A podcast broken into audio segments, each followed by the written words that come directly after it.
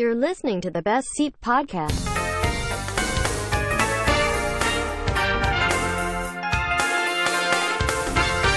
สวัสดีครับ ขอต้อนรับเข้าสู่ The Basic Podcast คุณอยู่กับผมเฟรนชสิตครับ Friday Recommend วันนี้ผมมาแนะนำหนังสัก 3 เรื่องนะครับ ที่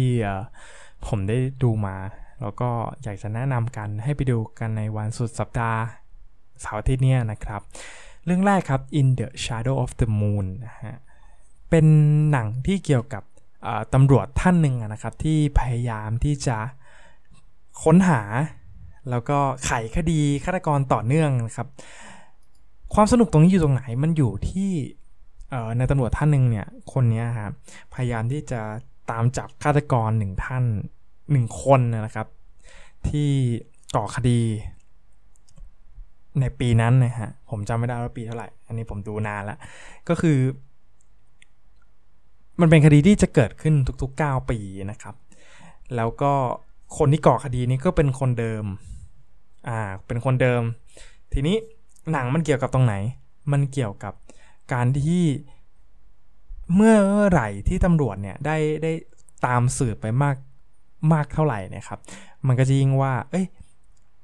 ฆาตกรคนนี้มันมันมันคือการแบบเป็นอ่า time travel ก็คือการเดินทางข้ามเวลา time travel ขออภัย time travel ทีนี้หนังเรื่องนี้มันทำได้ดีมากนะครับ ในในความที่เป็นไซไฟแล้วก็พอถ้าคุณไปดูใน teaser เอ่อ teaser trailer นะฮะ มันจะ ตัดความเป็นไซไฟออกไป มันจะเป็นหนังที่ขายไอเดียนะครับ แล้วก็จะเน้นไปทางที่แบบ เอ้ย มันเกิดคดีฆาตกรรมแค่นั้นเอง แต่พอคุณไปดูเจาะลึกเข้าไปเนี่ย มันยิ่งกว่านั้น มันคือ Time Traveler ที่เป็น ถ้าใครที่ชอบดูหนังแนวๆแบบอ่อ Interstellar Inception อะไรประมาณนี้คุณจะชอบแน่นอนเรื่องนี้นะครับ ทีนี้หนังเรื่องนี้แนะนำให้คุณไปดูเพราะอะไร เพราะหนึ่งถ้าคุณ อย่างที่ผมบอกไปนะครับ ถ้าคุณชอบดูหนังเรื่องการเล่าเรื่องข้ามทม์ไลน์แล้วก็เป็นหนังที่ย้อนเวลาเป็นหนังที่ไซไฟหน่อยๆ คุณจะชอบเรื่องนี้ แล้วตัวหนังจะดูไม่ยากนะครับ เพราะว่าหนังมันมีความไหลลื่นของตัวละครแล้วมันมีจุดจุดเขาเรียกว่าเป็นจุดคลายแม็กที่ค่อนข้างทำออกมาได้ดีแต่แต่นะครับ แต่มันก็จะมีความขัดแย้งกันอยู่ในหน่อยๆถ้าใครที่ดูอาจจะแบบเอ้ยอาจจะ รู้สึกชอบหรือรู้สึกรู้สึกเฉยๆนะฮะแต่แต่ส่วนตัวผมเนี่ย ผมชอบเรื่องนี้ ถ้าถ้าใครชอบหนังแนวเรื่องข้ามเวลา หรือสืบสวนสอบสวนมันจะมันจะเป็นอารมณ์แบบเอ่อ prisoner ผสมกับกับ ผมจะบอกว่าไงกันหนังเรื่องอะไรนะที่มันจะข้ามเวลาเอ่อ predestination อ่าอีธานฮอกถ้าคนชอบ แนะนำครับ เรื่องนี้ผมให้นะ ผมให้ความน่าดูเต็ม 10 เนี่ย ผมให้ 7 เกือบ 8 เลย ผมให้เกือบ 8 เพราะว่าเรื่องนี้ผมชอบมากนะครับ อีกเรื่องหนึ่งเป็นหนังทางฝั่งสเปนนะครับ ชื่อเรื่องว่า Mirage เรื่องนี้เป็นหนัง Time Traveler อีกหนึ่งเรื่องที่ค่อนข้าง เขาเรียกว่าอะไรอะผมว่าเป็นหนังเป็นหนังที่ดี แล้วก็มีมีคลายแม็กที่สมเหตุสมผลนะนะครับ คือหนังเรื่อง Mirage เนี่ย หาดูได้ใน Netflix นะครับ เล่าคร่าวก็คือเออนางเอกนางเอกคนหนึ่งนะครับ เป็นแม่ลูกนะฮะตัวนางเอกเป็นนางพยาบาลนะครับ แล้วก็จริงๆ ก็เกือบจะได้เป็นนายแพทย์เออนางแพทย์แพทย์หญิงที่เก่งที่สุดในโรงพยาบาล แต่เพิ่นมีลูกก่อนแล้วก็มีครอบครัวนะครับ ก็เลยต้องละทิ้ง ความฝันตรงนั้นไป ทีนี้นางก็ย้ายมาในชนบทแห่งหนึ่งในในย่านนั้นนะครับ ผมจำไม่ได้ว่ามันมันเป็นประเทศอะไร แต่ว่าน่าจะเป็นประเทศสเปนนะฮะเพราะว่าหนังมันหนังอยู่ของประเทศทางสเปน ทีนี้พอเธอกับครอบครัวย้ายมาที่บ้านหลังนี้ก็ไปเจอทีวีทีวีเก่าๆหนึ่งเครื่องนะครับ แล้วก็เจอเครื่องเล่นเอ่อเครื่องเล่น เขาเรียกว่านะเทปคาสเซ็ตนะฮะมันจะเป็นเครื่องใหญ่คือหรือเรียกกันว่าดีเอ่อวิดีโอเป็นเป็นม้วนวิดีโอนะฮะระหว่างที่เขาสงสัยแล้วเขาก็ไปเปิดดูนะครับ มันก็เกิดเอ่อพายุขึ้น แล้วก็ฟ้าผ่าไปที่เครื่องนั้นแหละครับ ปรากฏว่าพอเกิดเหตุการณ์เนี้ยตัวนางเอกก็สามารถติดต่อกับเด็กผู้ชายหนึ่งคนที่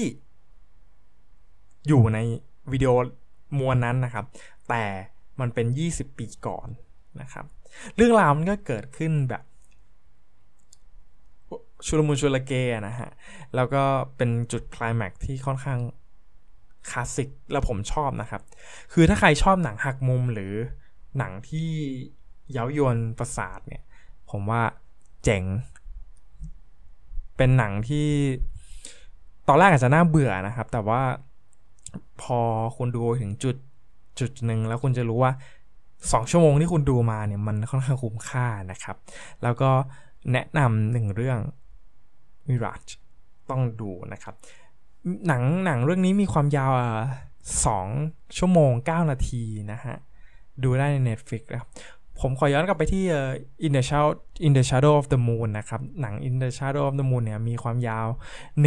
1.5 15 นาทีก็คือเกือบ 2 ชั่วโมงนะครับ ก็ถ้าใครชอบหนังแนว Charm Tower ก็ไปดูได้นะครับสองเรื่องนี้ผมแนะนำสำหรับวิกเอนนี้ อีกหนึ่งเรื่องที่ที่ผมจะไม่แนะนำก็ก็ไม่ได้นะครับ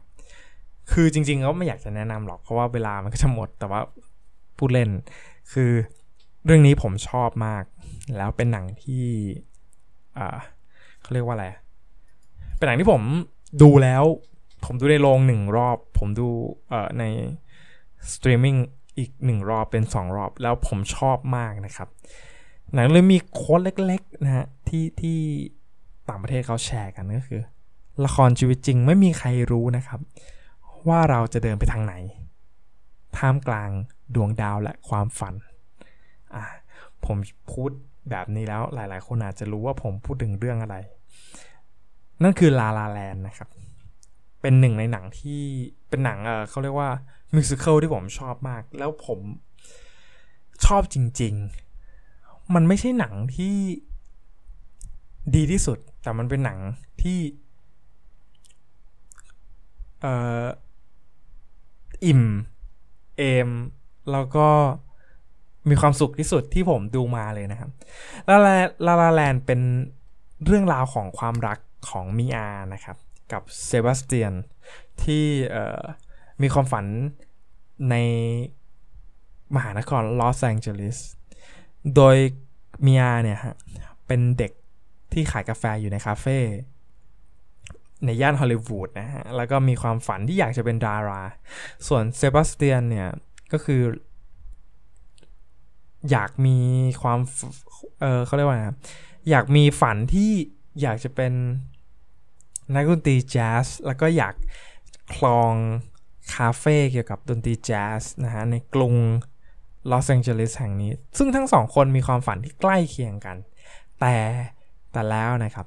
เมื่อทั้งคู่ได้มาร่วมมีความรักด้วยกันนะครับ มันไม่เป็นอย่างนั้นหนึ่งในหนึ่งในลาลาแรนที่ผมชอบมาก ๆ ก็คือการย้อนย้อนกลิ่นอาย